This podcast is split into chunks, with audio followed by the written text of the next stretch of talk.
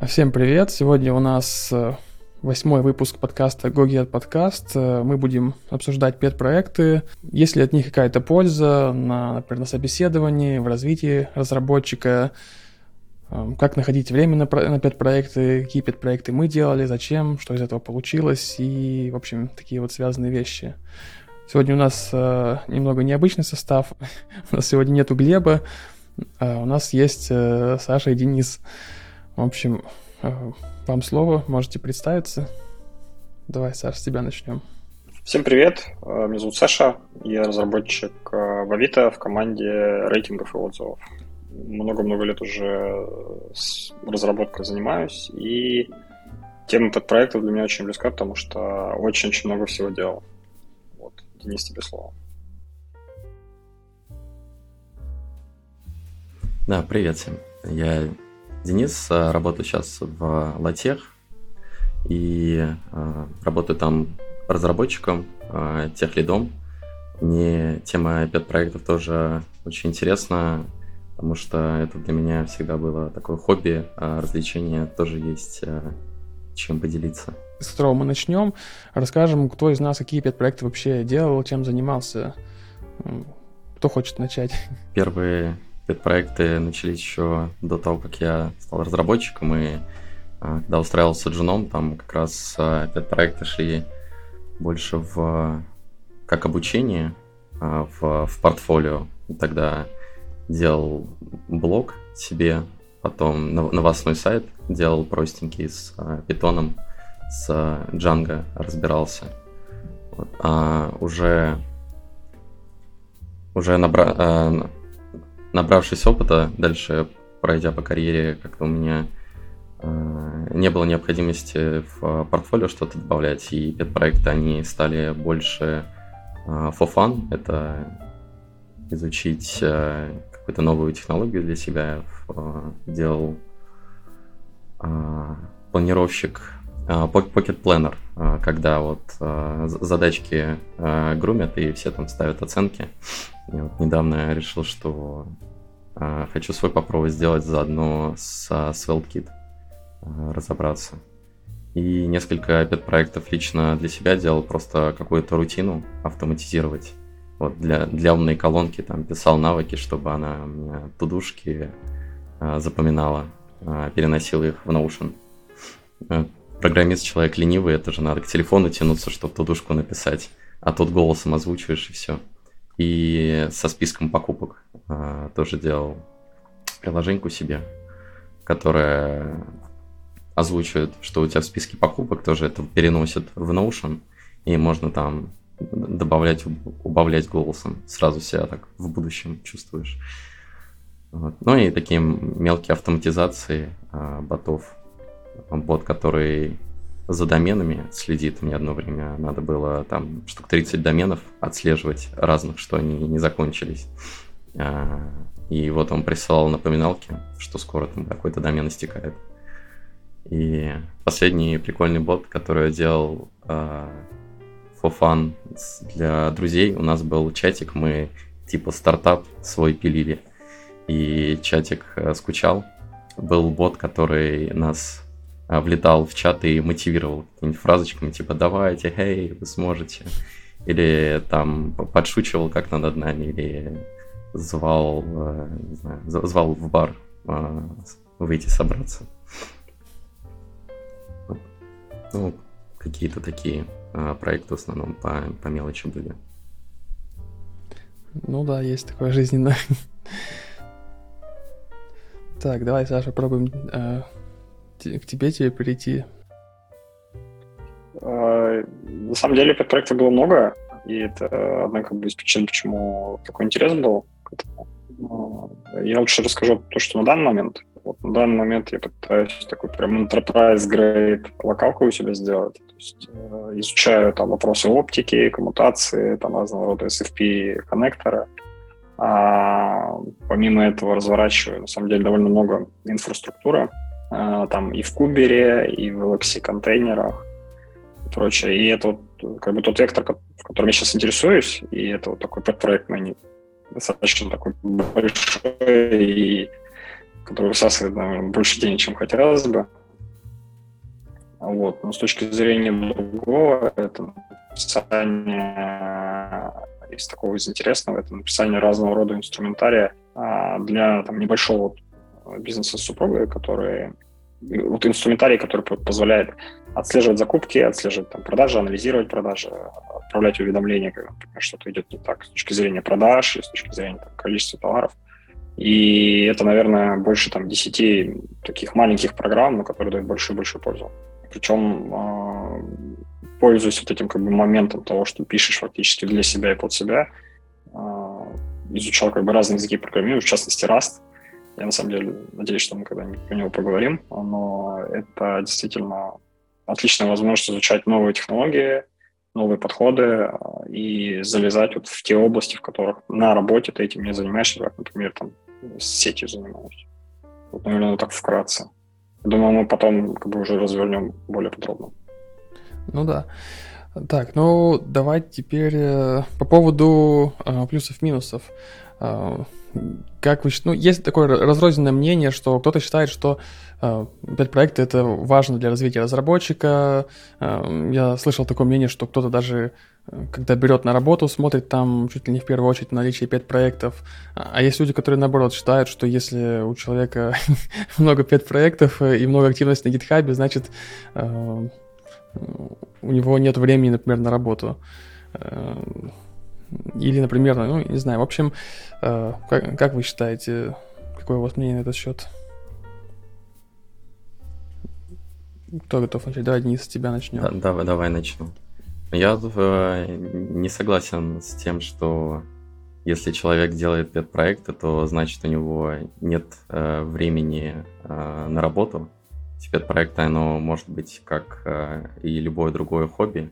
И э, Людей же не берут на работу за то, что, не знаю, а, фотографировать любят или на хор ходят. Вот. То же самое и с а, пет-проектами. Вот тут уже как ты сам для себя лично а, время распределишь и не будешь там время работодателя тратить на свои какие-то проекты, занятия.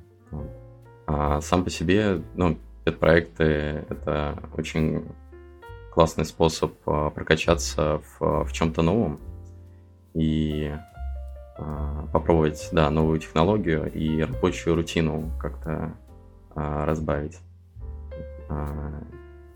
Мне недавно в голову пришла такая аналогия, что если разработчика сравнить с, с художником, то это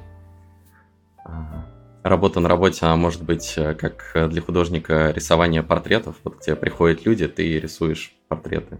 Приходит новый человек, ты для него опять портрет нарисовал.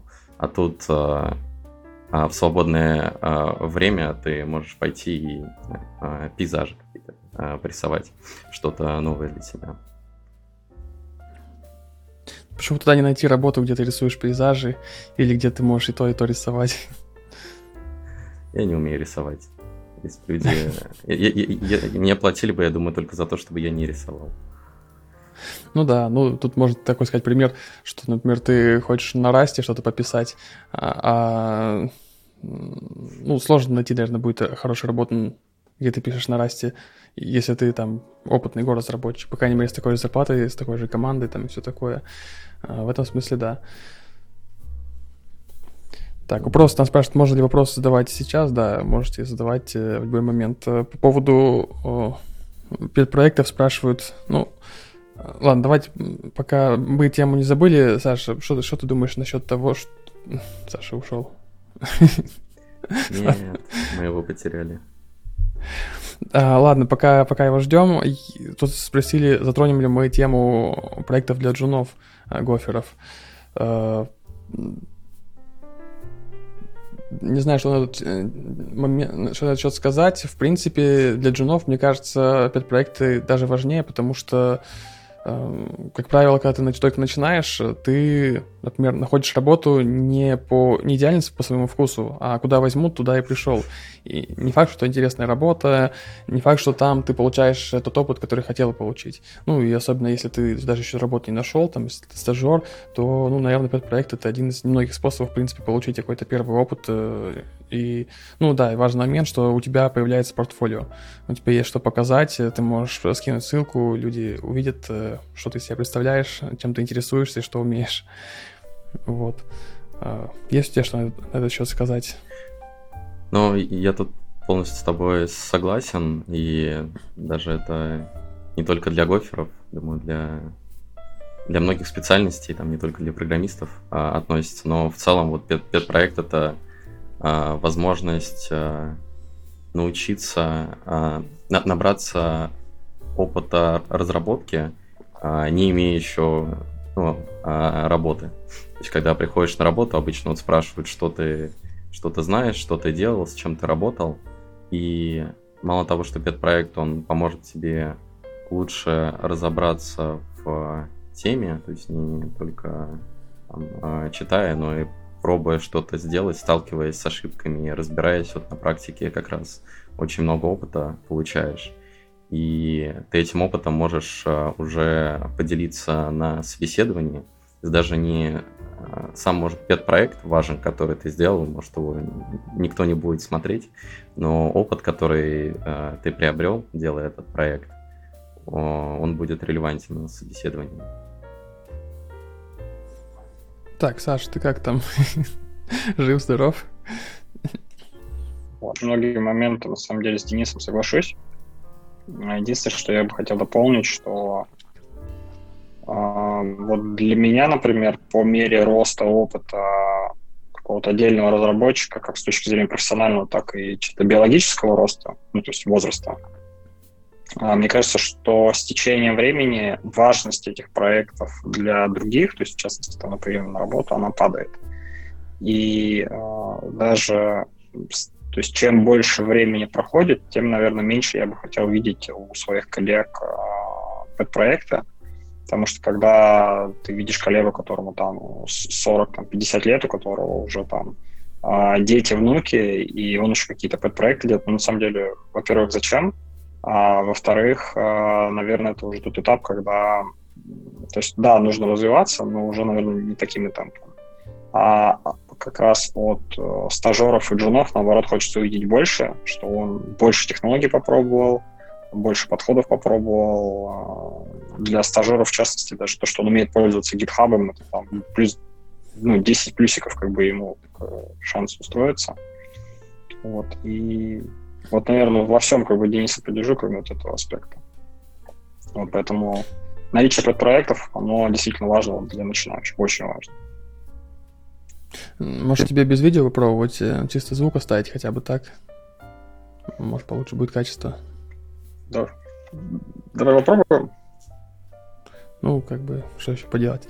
Так, э, вопросы. Константин пишет, допустим, у тебя пет-проект завязан на определенном API, и через год у компании меняется соглашение, и проект нужно переделывать, э, но на основной работе завал, и по итогу ты забрасываешь его. Э, не очень понял вопрос. Это кому-то из вас был адресован вопрос или... Э, тоже не очень понял вопрос, а может уточнить, можно его будет. Ну, не знаю, если тут речь про то, что может что-то поменяться на работе, будет мало времени, и у тебя будет меньше времени на э, проект, ты его забрасываешь, ну, на то он и проект, у тебя нет какой-то ответственности. Но если только это не какой-то популярный там проект, на где у тебя много звездочек, и все, э, ну, много людей от него зависит, э, э ну, тут сложнее, да. Но если у тебя какой-то такой простенький проект для просто для развития, для того, чтобы чему-то научиться, набраться опыта, ну, его не страшно забросить. Я много забрасывал 5 проектов, и я, меня это не сильно беспокоит. А, так. Они на, как тамагочи, если на них нет времени, они умирают. ну да. А, так, какой стек технологий выбрать жену для пет-проекта?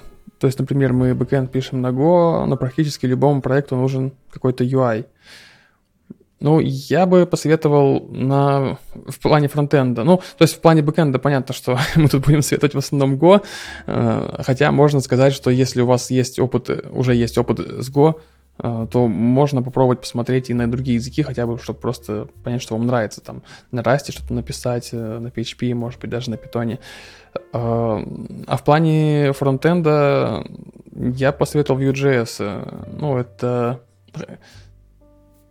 это тот случай, когда фреймворк э, фронтендерский достаточно прост и понятен для того, чтобы его осилил э, бэкендер.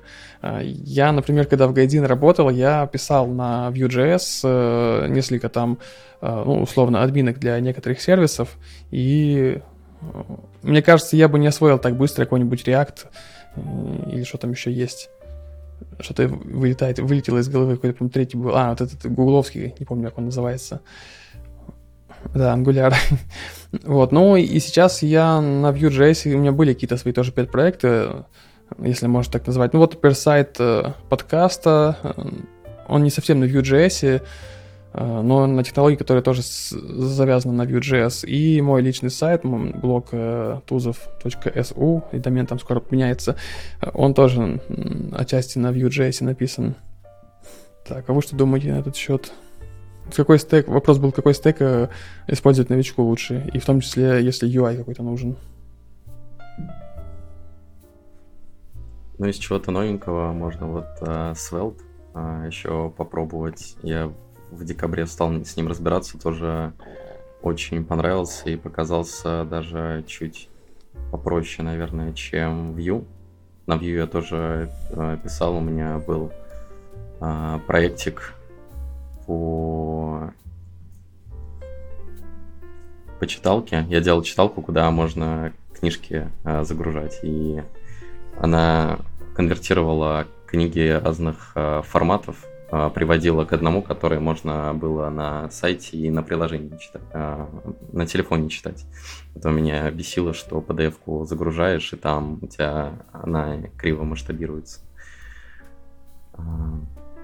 Я бы советовал, да, может еще на, на Svelte глянуть и, наверное, просто посмотреть, что вот что ближе по душе у там у, у React, у Vue, там, у Svelte, пройти туториалы, где тудушки делаешь. Вот, и как раз посмотреть, где как разные разные люди, разные фреймворки э, решили по-своему э, проблему, потому что везде свой подход придумали. Ну да, если на это есть время, то, то да. Ну, самый такой минимум, И... мне кажется, это Vue.js. Да, Саша, давай.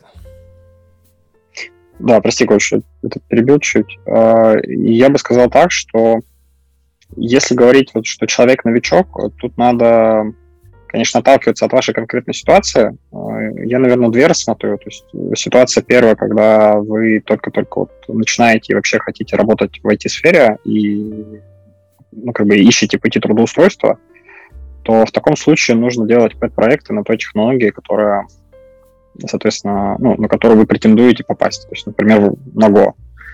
И когда вы будете демонстрировать свои pet-проекты, на самом деле нанимающим разработчикам будут вас собеседовать, а, если вы идете в бэкэнд, то да, на фронтенд посмотрят, но просто как на интерфейс. А, не, про технологию особо спрашивать не будут, не про дизайн особо не будут спрашивать. То есть это больше именно с бэкэндерской точки зрения будет интересно.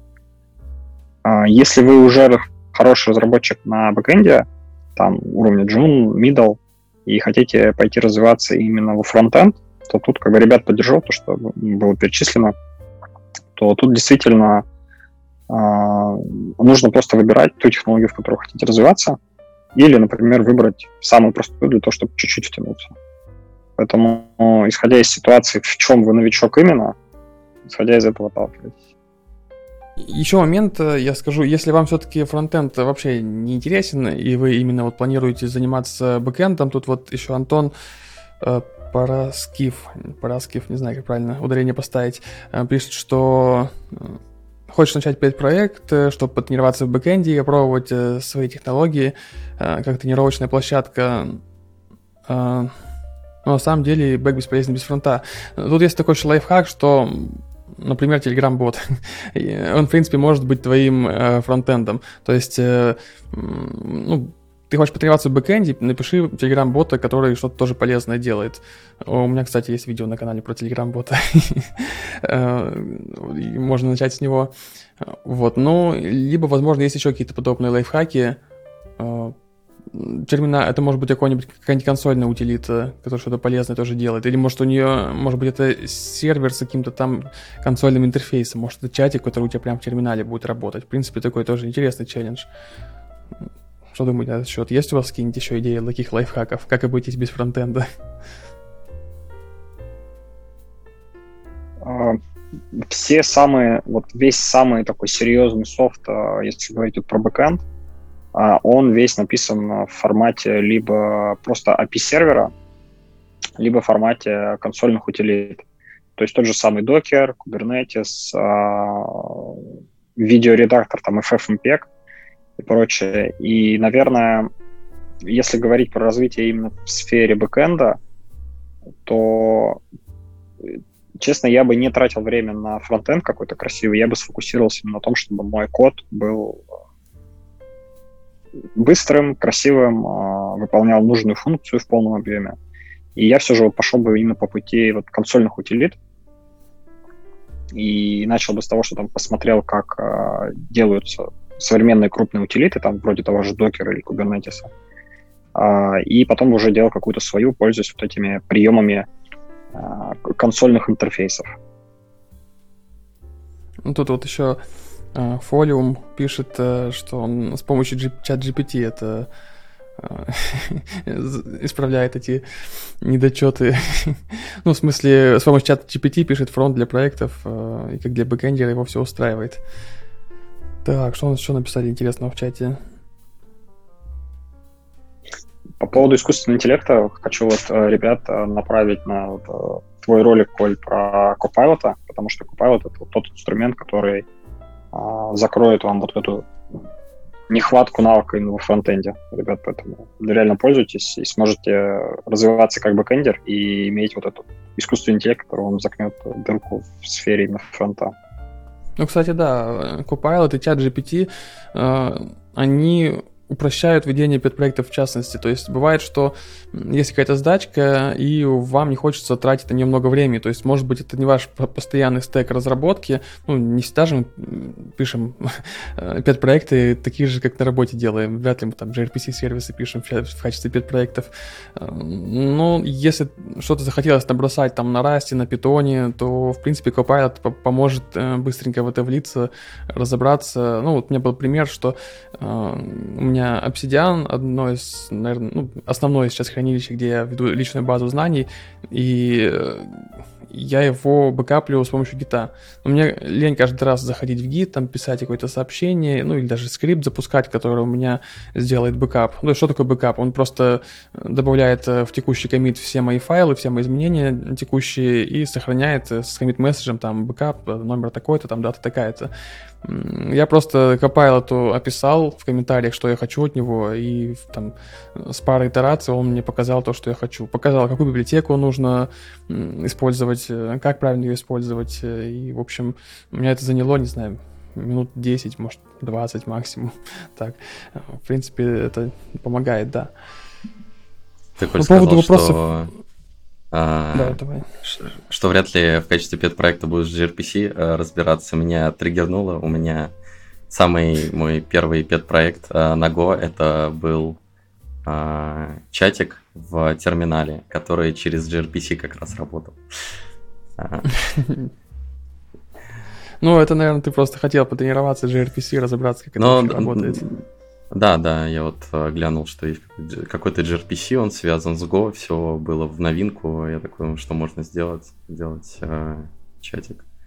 А так, э, в тему э, интерфейсов, э, если, да, идет упор э, в бэкэнд, и все-таки какой-то сайт делаешь, чтобы хоть что-то отрисовать, э, можно даже не лезть, я думаю, в, э, во фронтовые фреймворки, с ним разбираться, скорее вот там, отдавать HTML, э, натянуть bootstrap и пойдет. Ну, главное данные отобразить и какое-то взаимодействие с э, бэкэндом иметь. И тогда на фронт э, меньше времени тратить и больше с бэкэндом разобраться.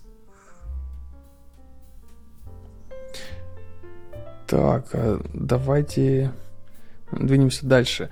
А, по поводу плюсов, минусов э, самих пет-проектов в целом, то есть которые ну, отражаются на нашей жизни и нашем развитии как разработчика. То есть э, что мне вот дает пет-проект. Ну, мы отчасти эти вещи уже немножко затронули, то мы пробуем просто это подытожить и что-то добавить, что, может быть, еще не упомянули.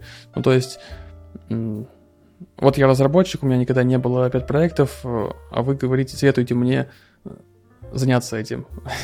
Какие ваши аргументы? Зачем мне это делать? Давай, Денис, с тебя начнем.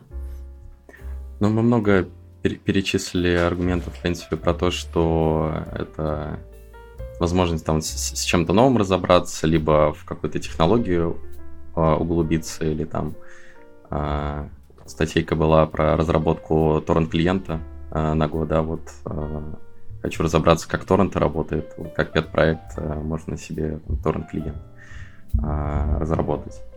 Э, я еще попадал на э, такой пунктик про пет-проекты, что он может а, привести тебя к новым знакомствам. То есть если...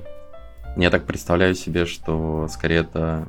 Если твой пет-проект а, набирает а, популярность, да, библиотека какая-нибудь, все больше и больше людей начинают ей пользоваться, приходить к тебе в issues, то ты можешь завести новые знакомства с, с людьми, начать общаться, и кто знает, куда тебя потом это приведет.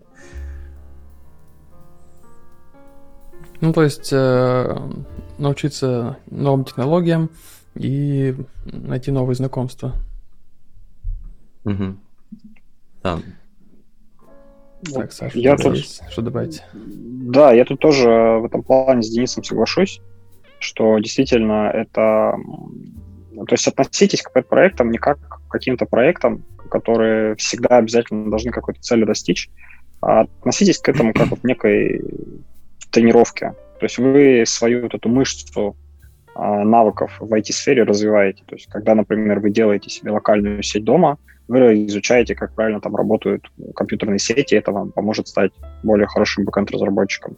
Когда вы там даже изучаете какой-то копирайтинг или редактуру текста, вы тоже как программист развиваетесь, потому что вы работаете с текстом. То есть к этому надо относиться вот как именно к развитию, как к тренировкам но у проектов у них всегда есть минусы большие, потому что, с одной стороны, это то время, которое направляется на решение проблем постоянных, потому что проект это тоже проекты, которые требуют времени, которые требуют умственных усилий.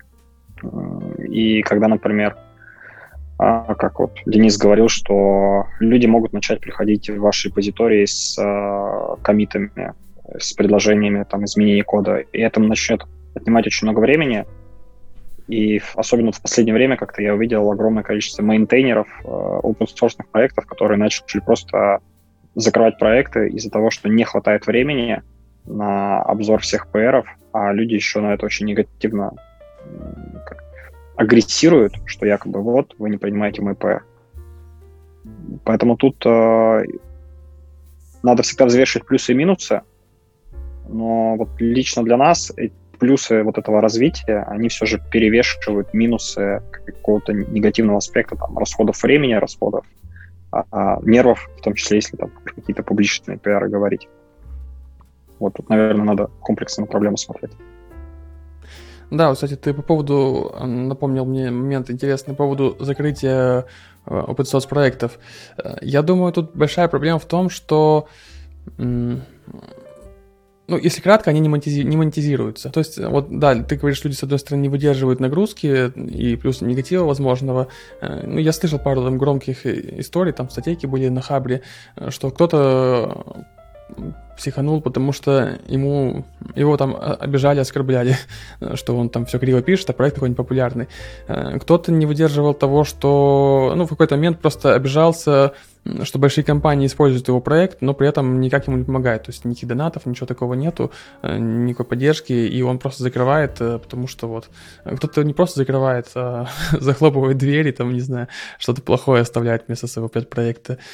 Вот, ну, тут я могу сказать, что э, мне, мне очень, не очень нравится, что культура вот open source, если вот именно про программистов говорить, сложилась такая, что я именно для души пишу, и деньги мне не важны. Но на самом деле, а, когда я занимался YouTube-каналом, то есть YouTube-канал тоже в каком-то смысле можно назвать пет-проектом, просто это не совсем программирование, это про программирование.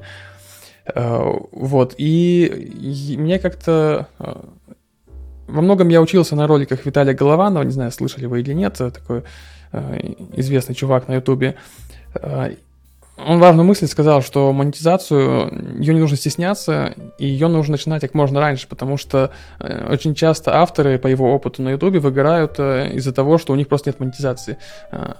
Э, монетизация это не просто вот я заработаю денег, я буду чуть-чуть богаче. Это еще возможность вложиться э, там, в развитие своего канала, допустим, купить какую-то технику, там, микрофон и, и там что-то еще, оплатить услуги монтажера, чтобы он с вас снял часть работы. И, наверное, также и с спецпроектом это работает, что если вы там э, делаете игры, например, то вы можете не тратить время на рисование там ассетов, записи каких-то звуков, вы можете перепоручить эту работу профессионалу, а вы будете заниматься просто программированием. А, мне кажется, это одна из проблем пет-проектов популярных. Ну, даже, даже не пет-проекты, а open source проекты, можно сказать, в общем случае. Вот. Есть что добавить на этот счет? Я бы, может, вот эту мысль с а, проектами пошире немного а, раскрыл, в том плане, что мы сейчас вот пет-проекты а, рассматривали больше, ну, как, как портфолио и как какой-то навык конкретный в, в программировании прокачать, там, изучить язык или там сетевой стек а, какой-то. Но пет-проект это в том числе проект, и а, он может стать таким небольшим стартапом для тебя собственным, где ты сможешь себя в разных а, ролях ощутить. То есть ты и как а, владелец должен придумывать, как он будет работать, какие-то новые фичи разрабатывать, э, компоновать себе в голове, там, что, что и как должно быть, там, формировать некоторые задачи тоже, которые ты будешь делать, там, примерить шляпу э, дизайнера, э, терминального дизайнера или веб-дизайнера, а, представить, как все это будет выглядеть. И да, в том числе думать а, о монетизации, мотивации, о том, как этот проект дальше будет развиваться. То есть так а, это в целом для разработчика тоже релевантно, я считаю, понимать картину пошире того, чтобы писать код.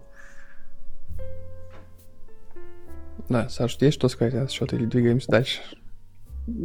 Двигаемся дальше. То есть Денис, на самом деле, очень хорошую точку поднял я согласен, опять же. Ну, в каком-то, можно сказать, в, в перспективе, если ваш проект разрастется, а у него уже заранее э, намечена хорошая монетизация, то это может перерасти уже в новую работу. То есть э, вы можете там уйти, уволиться со своей компании и заниматься полностью вкладываться в свой любимый проект, который вам вообще не просто не в напряг, а еще и это был, может быть, проект, на который вы сбегали со своей работы, этим занимались свое удовольствие, а теперь еще и э, он вас обеспечивает. Это вообще, мне кажется, шикарный вариант. Так, а еще у нас был пункт э, по поводу, как находить время на проекты. Возможно, у людей возникает вопрос, ну, в принципе, я такой встречал, да, тоже на просторах интернета, что, ну, как бы не хватает времени на, на пет-проект. Где его находить? Ну, такой вопрос тайм-менеджмента э, скорее. На самом деле, как правило, было бы желание, мотивация, и ты, ты найдешь время на то, чтобы это сделать. А, но можно тоже себя как-то удерживать в временных рамках, там, ставить, что там перед работой или после работы я вот часок э, посижу э, над пет-проектом for и все, дальше а, дальше остановлюсь, там пойду своими делами заниматься.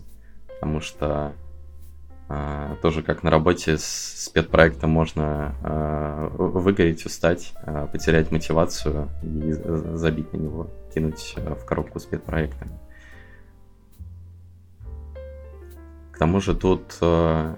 у тебя же нет э, никаких э, временных рамок, ты сам себе устанавливаешь их. Если у тебя нет вот времени на этот проект, то ну ничего страшного. Просто пока им не занимайся до тех пор, пока у тебя не появится время и желание. Саша, что думаешь? У меня, честно говоря, чуть-чуть противоположное вот мнение э, на этот счет. То есть я все же больше смотрю на пэт-проекты не как на а, что-то, что мы делаем, когда у нас есть желание, когда у нас есть время. Я все же смотрю на это как на полноценные проекты, которые а, решают какую-то, например, мою проблему, даже если эта проблема, это просто новую технологию изучить.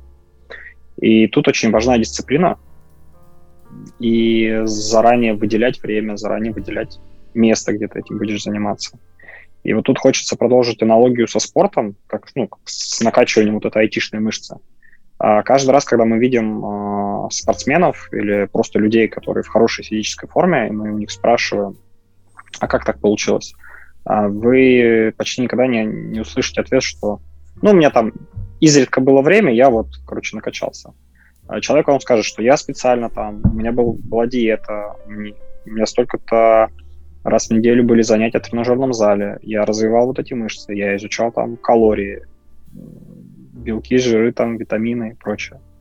И то же самое, мне кажется, тут. То есть тут нужно иметь некую цель, нужно иметь дисциплину, которой хватит на то, чтобы в течение продолжительного времени этим заниматься. И в первую очередь э, нужно решать именно свои прямые потребности э, для того, чтобы вот объем вот этого времени и ресурса, который вы в эти проектов вложите, чтобы оно вам окупилось и делать то, что действительно для вас важно. То есть это смесь потребности и дисциплины. Окей. Так. А, Аувитли. Так читается. Короче, Овитли э, пишет в чат. Э, лучше всего, чтобы педпроекты были связаны с прикладной частью работы, но под другим углом. Например, человек плохо работает э, с тестированием или же качеством кода, и в такие моменты надо уметь начать с нуля. Что думаете на этот счет? Есть какое-нибудь мнение? Все мы, все мы начинаем с нуля, и действительно тут тот, тот, кто писал комментарий, э, ну, написал на самом деле абсолютно верно, что э, нужно заниматься и тем, что непосредственно связано с работой, то, что около связано с работой. И я бы еще добавил, что нужно все равно выделять время на то, что вообще может быть не связано с работой, для того, чтобы а, ну, тишейпиться, то есть расти в тех областях, в которых вы еще не эксперт, или вообще ничего не знаете. Да, ну, согласен. Не всегда, это... наверное, все-таки. Да, да, продолжай. Да, согласен с Сашей. Тут э, как раз вот его аналогия с тренировками, я думаю, э, красиво, хорошо подходит. Э, ты видишь какие-то пробелы у себя, в которых хочешь прокачаться, вот составляешь себе план и идешь по нему тренироваться. Ну, всякие бывают случаи. Бывает, что хочется просто себе в удовольствие что-то позаниматься. Я думаю, не нужно а, то, что мы тут говорим, или то, что вы там видите в интернете, воспринимать как какие-то э, инструкции к действию. Если вам хочется на каком-нибудь хаскеле научиться писать, э, но вы не можете представить а, как он может вам пригодиться на работе. Может, конечно, пригодиться в какой-то степени, просто понимание некоторых концепций. Но, допустим, вы этого не видите, и вы, вам кажется, что польза будет ноль, но зато вы развлечетесь. В любом случае, когда вы занимаетесь разработкой, программированием, вас развивает практически что угодно. Если вы напишете на Haskell или там какие-нибудь, э, не знаю, крестики, нолики, там, э, э, это все равно вас прокачает как разработчика в целом. То есть вы там чуть лучше будете понимать, что такое функциональное программирование. Это немножко пристраивает там мозг и добавляет вам нейронных связей, как минимум. Вот. Э, я согласен, да. И it, it depends, на самом деле, и, и, и ты, и Саша правы по-своему. От, от проекта зависит. В одном проекте надо а, подходить. Ну, если у тебя проект for fun, то занимайся им, да, как, как хочешь, как тебе удобно.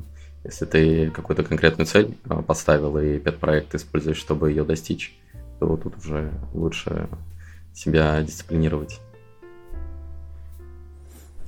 Да, ну, если опять же взять в качестве пет-проекта мой YouTube-канал, то программировать он меня, конечно, не научил. Но э, то, что вот говорил Денис, да, это кажется, что один из лучших способов э, найти там новые связи, знакомства и все такое. То есть э, появляется очень много людей в чатике, которые заходят, потому что им интересно там твои ролики и то, что ты делаешь. А в роликах я же не просто пишу, э, что попало, там вещи, которыми я интересуюсь. Значит, я нахожу людей более-менее по интересам, и которым не лень было зайти там в мой чатик или подписаться на мой телеграм-канал, значит, у нас есть о чем поговорить с ними. Это близкие по духу люди. А, ну, плюс вот так вот тоже на подкастах, когда с людьми общаешься, тоже лучше знакомишься, узнаешь там больше мнений. А, так, еще вопрос. Э, Кроме подпроектов, лучше всего является практика чтения чужого кода. Взять и почитать, э, как работает стандартная библиотека, э, многое может дать новичку. Ну, да, это факт. Это не вопрос, это утверждение от человека. А, Согласен, но на самом деле я читаю, не совсем про пет-проекты, мне кажется. Я, во-первых, я вообще читаю стандартную библиотеку и на работе постоянно. Мне, я чаще туда заглядываю, чем просто в документацию. Мне проще иногда зайти э, и посмотреть, как там, ну, то есть, когда у тебя IDE, типа GoLand, э, или, может быть, даже VS Code, я просто не пользовался никогда, ты просто нажимаешь, кликаешь на нужную функцию, переходишь, смотришь, что, что она описывает, и, в принципе, на это даже не нужно дополнительное время выделять, как для пет-проекта. Ну да, почитать на каком-нибудь гитхабе э, код, исходный код э, там докера, еще чего-нибудь, э, и даже поконтрибьютить туда, э, это интересно, и это полезно. Ну вот, кстати, у нас тоже был такой момент, а, что вообще, в принципе, мы называем пет-проектом. А, думаю, эту тему мы мусолить долго не будем, но, в принципе, интересно обсудить. То есть, например, является ли ведением пет-проекта, или, в принципе, можно назвать пет-проектом, если вы контрибьютите какую-то известную open-source библиотеку, ну, может быть, даже не обязательно известную, например, в Docker, или там Testify, что у нас еще есть, вот гонки. Как вы считаете? Мне кажется, является, потому что э, это тот же самый контрибьютинг там в свободное время у тебя может быть, да, по твоей инициативе, и ты просто не в свой э, проект э, этот код контрибьютишь, а в чужой. Я бы это к, к пет-проекту все равно приравнял. Конечно, такая тонкая уже грань. Но скорее да, чем нет. Ну, да, согласен. Ты что думаешь, Саш? Меня тут э, сейчас чуть-чуть развернуто будет. То есть у меня более широкое видение, что пэт-проект это не просто некий, ну, например, софт или некое там программное или техническое решение, которое добивается некой цели. Это некая цель и набор действий к ней. То есть, э, например, в 2020, кажется, или в 2019 году а, у меня была такая цель, что прокачать свой навык использования разного рода тестовых фреймворков. И я бегал по большому количеству гошных репозиториев, смотрел, э, ну, то есть искал репозитории, которые используют разные тестовые фреймворки. Их в тот период как раз там штук 5, по-моему, появилось, причем с разными парадигмами. И пользовался ими. И у меня прям план был, да, то есть вот дисциплина, о которой я ранее говорил. И в данном случае, несмотря на то, что я в рамках вот этого проекта изучения вот этих тестовых библиотек. Я там контрибьютил фактически там, в 20 разных проектов, но, тем не менее, это все равно проект, это все равно большой объем работы, изучение документации, написание кода.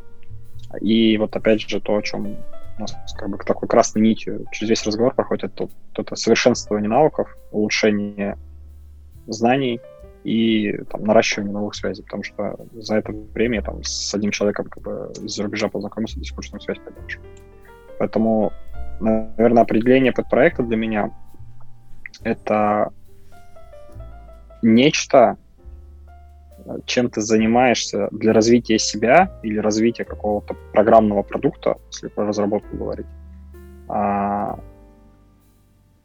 без получения за это денег как бы на начальном этапе. То есть это вне рамок как бы, официальной работы. Наверное, вот такое определение. Окей. Так, а, давайте перейдем к следующему вопросу. А, я знаю, что у вас есть мнение насчет того, что не нужно делать в пет-проектах. А, вот э, Это, по-моему, Саша, у тебя, да, был этот пункт? А, это когда мы предварительно обсуждали. Да. Что, чего не нужно делать в подпроектах, почему, почему бы этого не сделать? И, по-моему, это было в контексте собеседования, насколько я помню.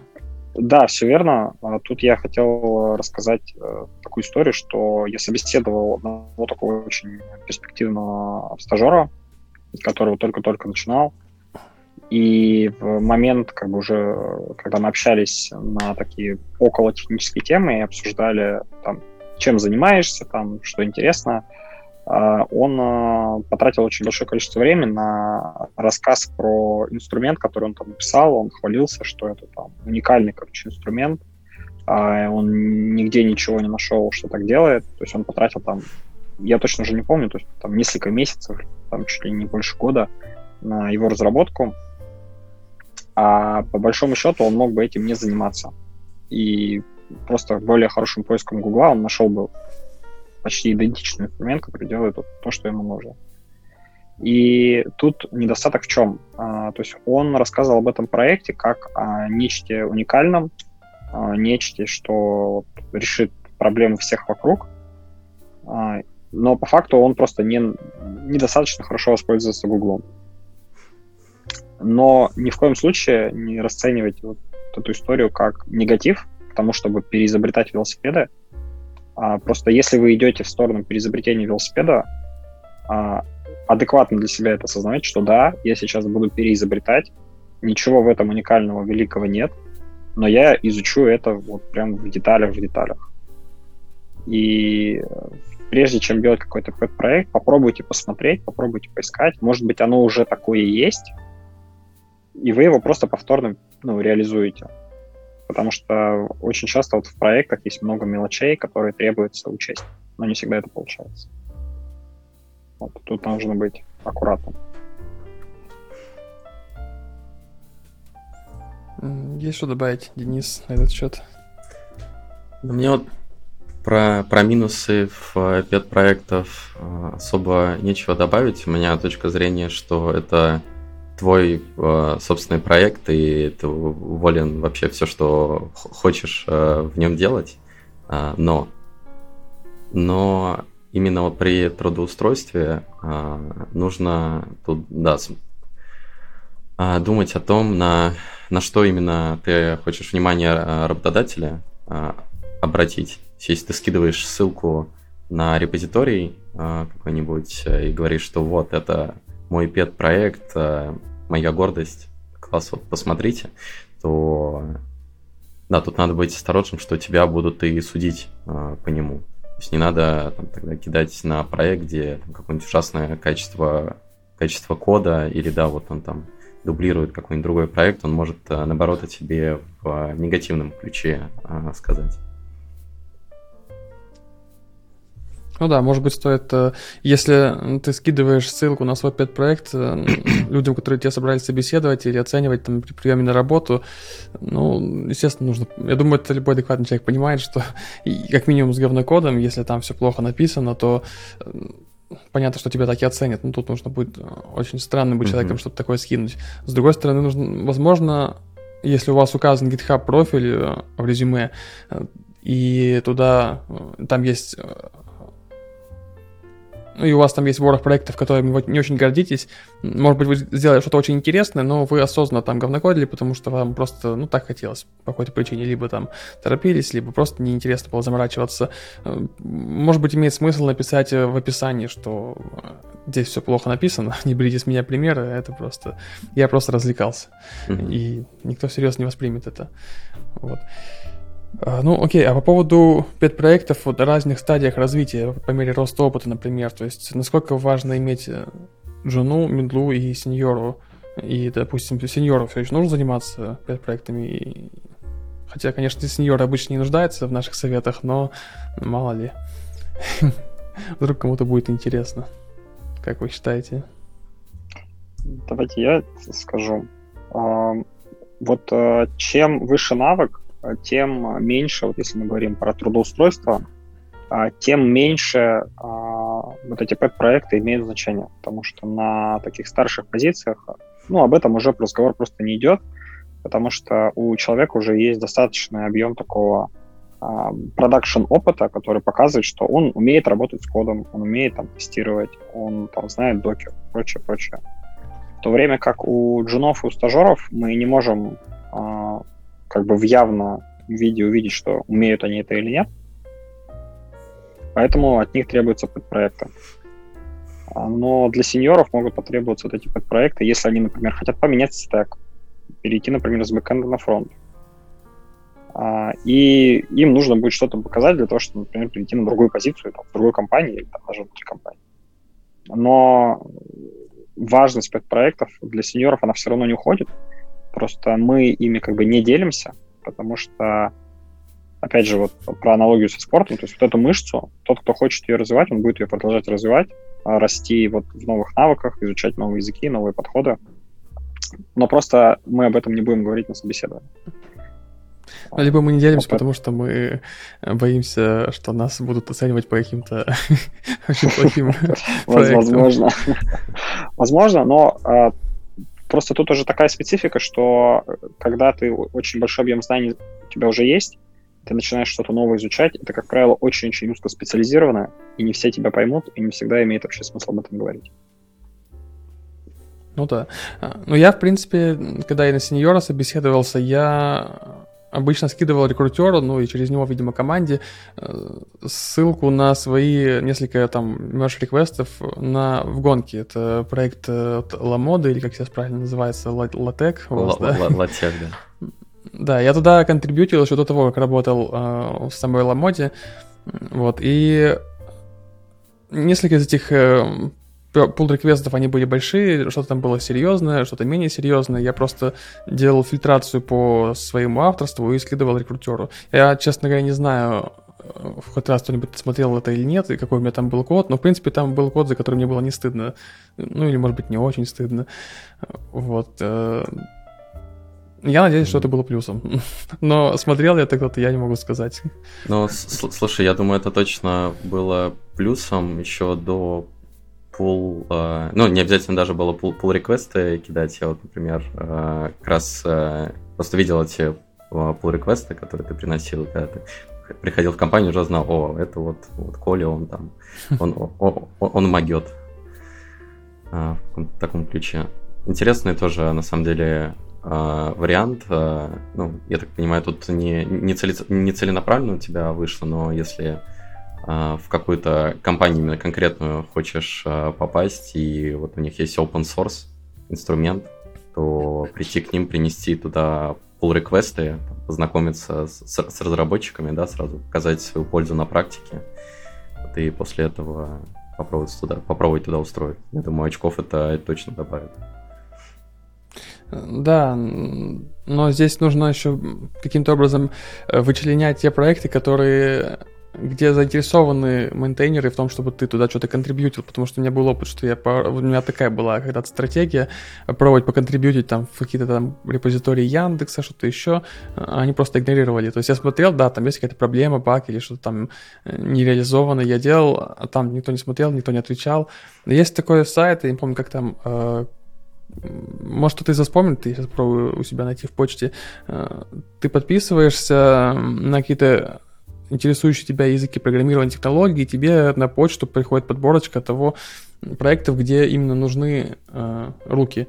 Э, обычно это, насколько я понимаю, парс, парсится таким образом, что э, у них есть там э, какие-то ишью на гитхабе, и они помечают тегами, что нужен человек, нужны руки, или там нужно реализовать. И, и дальше, собственно, вот подборочка такая составляется.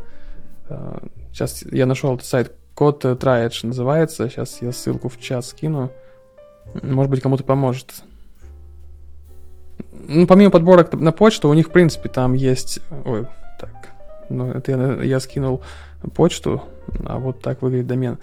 Помимо, в принципе, подборок на почту, у них есть и на самом сайте. То есть ты, можно что-то, что-то вроде дашборда там есть, можно по нему пройтись и посмотреть, э, э, где ты нужен вообще, и где, где тебе не откажут. Я скинул в чат Ютуба это. Если кому-то нужно еще, в общем, пишите. Да, Я в описании, не знал, этому, в описании тоже ссылку закину, если что. Так. Э... Я бы хотел дополнить по поводу репозиториев для работодателей, ну, то есть как некую перспективу для найма. А, однажды собеседовал парня, очень смышленого. Он а, сделал на GitHub репозиторий, где он а, разрабатывал некую ну, торговую площадку. То есть там есть товары, есть картинки, ну, на очень таком базовом уровне. И фактически он внутри этого репозитория, он играл в такую типа а ролевую игру. То есть он с помощью вот этой системы ищи в GitHub, он фактически ставил задачи. У него у этих задач был некий флоу, он сам там с собой переписывался. А, то есть он писал, что там типа дизайнер, мне не нравится вот это вот, вот это. И он как разработчик потом отвечал, там, хорошо, поправим, это займет столько-то. И то есть фактически, когда ты открываешь этот репозиторий, ты видишь, как, а, человек работает, б, ты плюс-минус видишь его подход, а ты видишь, э, на каких проблемах он акцентирует внимание. И, честно, э, я вот один раз в жизни это увидел, мне это очень понравилось, и я даже себе потом это сделал, попробовал, потому что это прикольно. И вот если вы начинающий, вот попробуйте так сделать потому что вы сможете окунуться вот в этот э, процесс разработки и примерно увидеть, как это выглядит внутри. А те, кто будут вас снимать, они увидят, что вы умеете работать с задачами, вы умеете там переписываться, вы умеете писать код. Вот. Как ну да, совет. я, кстати, на это тоже э, на этом акцентировал внимание, когда скидывал ссылку вот на свои мерч квесты в гонке э, ламодовский. Э, я писал, что я там не просто код э, контрибьютил, что я в этих там pull реквестах там в комментариях и выше, которые я описывал, я общался, собственно, с командой разработки этого, этой библиотеки. Гон, гонки это такой инструмент для тестирования э, HTTP сервисов. Можешь меня, Денис, поправить, если я что-то не так сказал. Э, нет, нет, все верно. Вот. Э, то есть я описывал проблему, э, там ребятам говорил, что вот нам в нашей компании, я в Гайдин когда работал, нам мы пользовались гонки, нам нужна вот такая-то штука, я вот хочу ее прикрутить. И, дальше мы там, что где-то мы в телеграм-чатике обсуждали, но часть мы обсуждали вот именно на гитхабе, и там можно было почитать, как я, в принципе, общаюсь с людьми, то есть как я описываю проблему. Если они мне ревью проводят кода и говорят, вот тут исправь, как я буду на это реагировать, буду ли это исправлять, как я буду это исправлять э, и всякое такое. То есть можно, в принципе, посмотреть, как этот человек будет вести. Ну, это, конечно, все равно не идеальное по таким примерам, даже если человек э, год там на гитхабе в каком-то проекте работал, это все равно не идеальный показатель, все-таки это, э, все-таки это GitHub и пет проект, но какое-то представление человек дает, мне кажется. Э, и, кстати, э,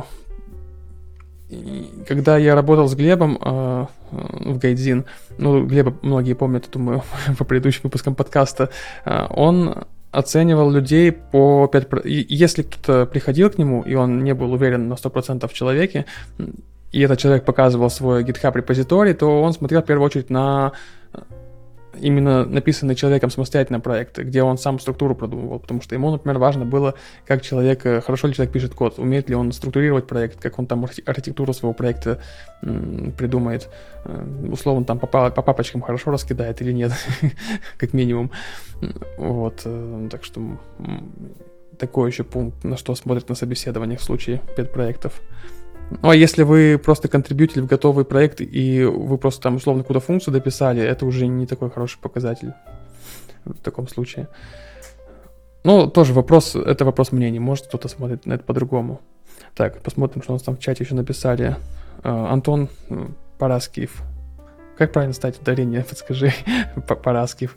Uh, пусть будет пока так. Uh, сложно придумать идею, которая еще не реализована. Ну, да, согласен. Я, у меня была какая-то когда-то, ну, не то чтобы мечта, но большое желание написать какой-то проект, который был бы популярен, который собрал бы кучу звездочек и сделал бы меня известным человеком. Э, ну, как-то не так и не придумал. Э, ну, наверное, это не так просто. Тут есть элемент удачи, а возможно, Параскив, правильно. Окей, буду знать.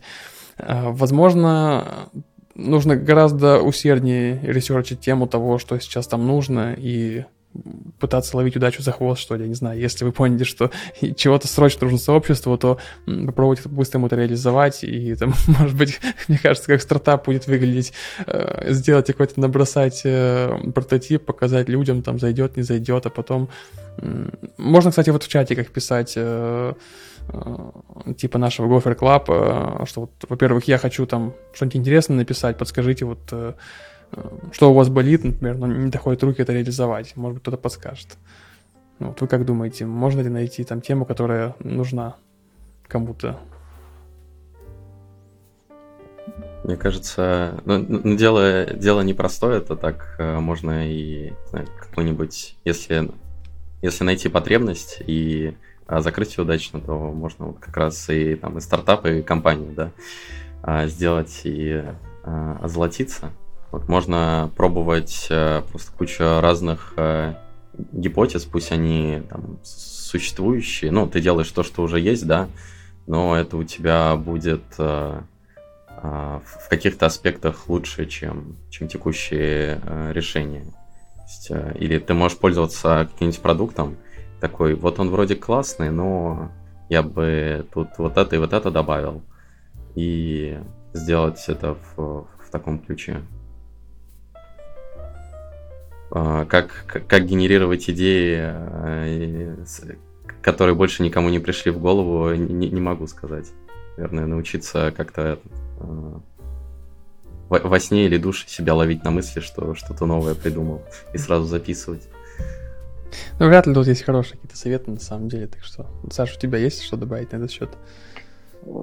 Я хочу просто чуть-чуть вот, вот э, раскрыть мысль, которую начал Денис, э, про то, что ну, как бы действительно хорошие идеи найти сложно, а, и что нужно просто делать много итераций. То есть э, ни в коем случае не давайте самому себе а, слабину из-за того, что вы не можете придумать какую-то новую, уникальную, великую идею.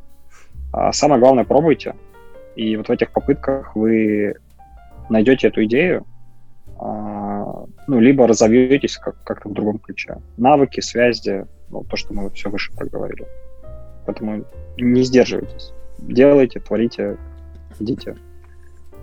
Ну, по поводу идеи, в принципе, что сделать, это э, я не знаю, может, это это у меня такое когнитивное искажение, но мне кажется, что я наблюдаю тенденцию, что все больше статей э, встречаю на тему того, вот сделать что-то своими руками. Вот я недавно постил себя в чатик, вот Денис тоже упоминал про BitTorrent клиент, э, не знаю, нашел ты меня в чатике или где-то еще, ну не суть, э, ой, не в чатике, а Long Digest у, тебя, у себя в канале, э, сделать BitTorrent клиент своими руками. Ну, это классная идея для пет проекта, то есть просто для себя это сделать, посмотреть, как BitTorrent работает, э, какие там есть особенности протокола там у него, э, как, какой формат у этих торрент файлов. Э, и таких статей я вижу все больше. Я, кстати, их очень люблю, я постоянно о них пишу об интересных у себя в канале Golang Digest. Можешь рубрику сделать, переизобретаем колесо, да и туда... Ну да, она, она мне называется там, я под тегом пишу DIY, типа сделать do it yourself. Как, как. Uh-huh. пробуется? Да, да. Да, да, do, do, do, it yourself. Do it yourself, что-то такое. Как-то так у меня там есть тег специально для этого. А, и, в принципе, они мне еще, кстати, э, такой в бэклог упадает по, по тому, что я хочу сделать для своего канала. Взять такую статейку, написать по ней тот же BitTorrent клиент, выложить это, показать людям на своем примере, как это делаю я, например. Ну, естественно, там с отсылкой на автора статьи, что основа бралась отсюда. Вот. Так.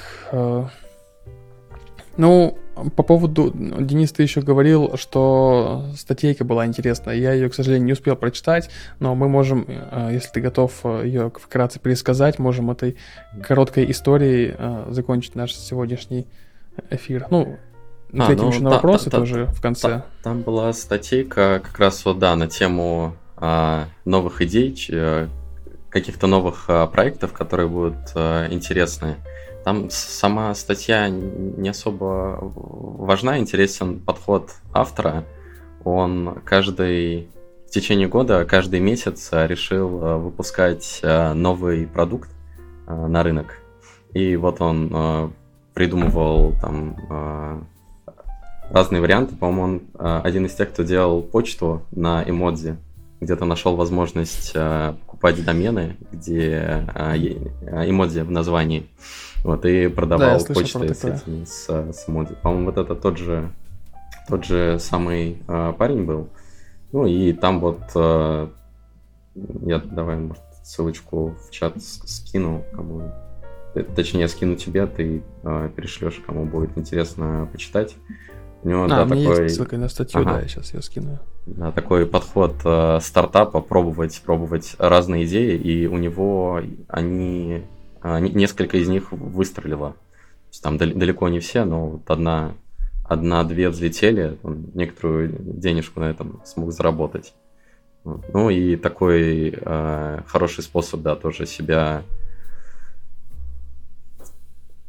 себя не то что мотивировать, а держать в руках, придерживаться графика, потому что чтобы за месяц э, выпустить продукт, надо научиться и придерживаться плана своего, и а, не, не халтурить, вот, и уметь э, срезать углы так, чтобы выпустить продукт, но не потратить там полгода на это.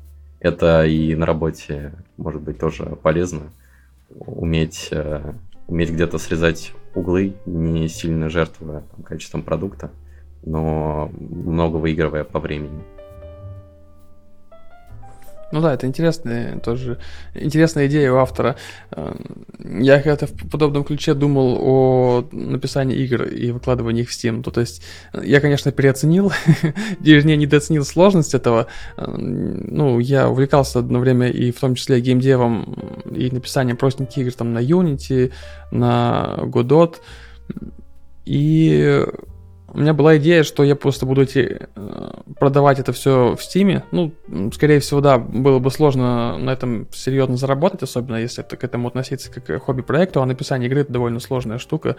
Но если оно что-то из этого выстрелит, то это тоже отличный способ э, и озолотиться, и работу мечты себе найти. То есть вот э, после, из последних примеров, там, навер, наверняка многие знают игру Vampire Survivors, э, довольно простенькая концепция, довольно простенькая игра, написанная, если не ошибаюсь, одним, что ли, человеком, но как минимум там точно не было какой-то большой команды разработчиков, она долгое время не хочу обмануть, по-моему, это одна из тех историй, когда игра долгое время висела в Стиме, была мало кому интересна, а потом внезапно выстрелила, и там какие-то огромные продажи у нее. То есть, э, ну да, интересно, единственный вариант. Наверное, не только на играх так можно заработать и, в принципе, стать известным человеком, но, но возможно. Ну да, да, никогда не знаешь, что выстрелит. Чем больше разных вариантов сделаешь, тем выше шанс. Также у меня, наверное, с роликами на Ютубе в каком-то, в каком-то смысле. Вдруг какой-то ролик внезапно выстрелит и там собирает кучу просмотров. Поэтому мне советовали всегда на всех роликах включать монетизацию ютубовскую на тот случай, если вот... А то потом будет поздно. Утром проснешься, там миллион просмотров, а ты не включил монетизацию. Хотя она приносит копейки сейчас. А... Так, давай, Саш, у есть что еще сказать на эту тему или перейдем к вопросам в чате? Не, добавить нечего. Окей, так. Насколько вредно, Константин спрашивает, насколько вредно иметь один репозиторий, в котором смешаны проекты на разных языках? Не создаст ли это впечатление у интервьюера, как о неопределившемся соискателе? В общем, насколько вредно смешивать разные языки у себя в одном проекте? В одном репозитории, а нет, даже не в одном проекте, а у себя в профиле на GitHub на разных языках. Ну, сложно говорить за всех интервьюеров, но у меня бы точно не возникло какого-то какой-то неприязни к такому человеку. Как минимум, я бы увидел, что человек интересуется разным, а, что ему интересно и то, и все, и он разносторонне развивается. Так что я не думаю, что это может быть каким-то минусом. Ну, для меня тоже это скорее бы про кругозор сказала чем про ну, минусы да. человека. Ты, Саш? Да, то же самое, ребят. Чем больше человек изучает, тем лучше он понимает э, всю цепочку. Потому что даже там Go-разработка это не только про Go, это про, в том числе про контракты с мобильными устройствами, про контракты с фронтендом, межбэкэндовские контракты, там даже с разными языками. Поэтому, наоборот, это даже плюс. вот вопрос, как часто вы смотрите на GitHub и насколько подробно? Обычно в моей компании ограничивались резюме, а дальше текст собеседованием и все ставил на свои места. Э, текст собеседований ставил, ставила все на места. Ну, я не очень много собеседовал, но бывало, мне доводилось собеседовать в Ламоде и в том числе оценивать человека. Я смотрел на GitHub, то есть оно, ссылка на GitHub была в резюме, и это один из критериев был. Я просто смотрел, чем человек занимается, чем он увлекается, и если он много контрибьютит на GitHub, я просто смотрел его код, насколько он... Ну, то есть это точно ни разу не было минусом. Мне сложно представить, что он должен был такого делать на GitHub, чтобы я его э, отсеял из этого, или просто минусом бы это стало. Но плюсом, да, могло. Э, вот, наверное, тут мне добавить нечего. То есть, если ты, так, если резюмирую, то если есть на что посмотреть, я точно это посмотрю. Ну, если нет, то, ну, окей, на что-нибудь другое посмотрим. Текст собеседования еще в любом случае придется проходить. Да, ваша репозитория — это просто очень хороший бонус, но это не единственное, что будет. Точно так же, как и даже само собеседование, это не... Техническое собеседование — это не единственная как бы, причина и способ найма, потому что в том числе есть там совместимость с командой, есть там, даже адекватность человека. То есть если ты там гениальный программист, но ты разговариваешь мат через мат и всех называешь там, и отправляешь на три буквы, ну, с тобой никто не захочет работать, тебя не наймут. Поэтому репозитории — это классный способ добавить себе баллов в конечных, но это не единственное.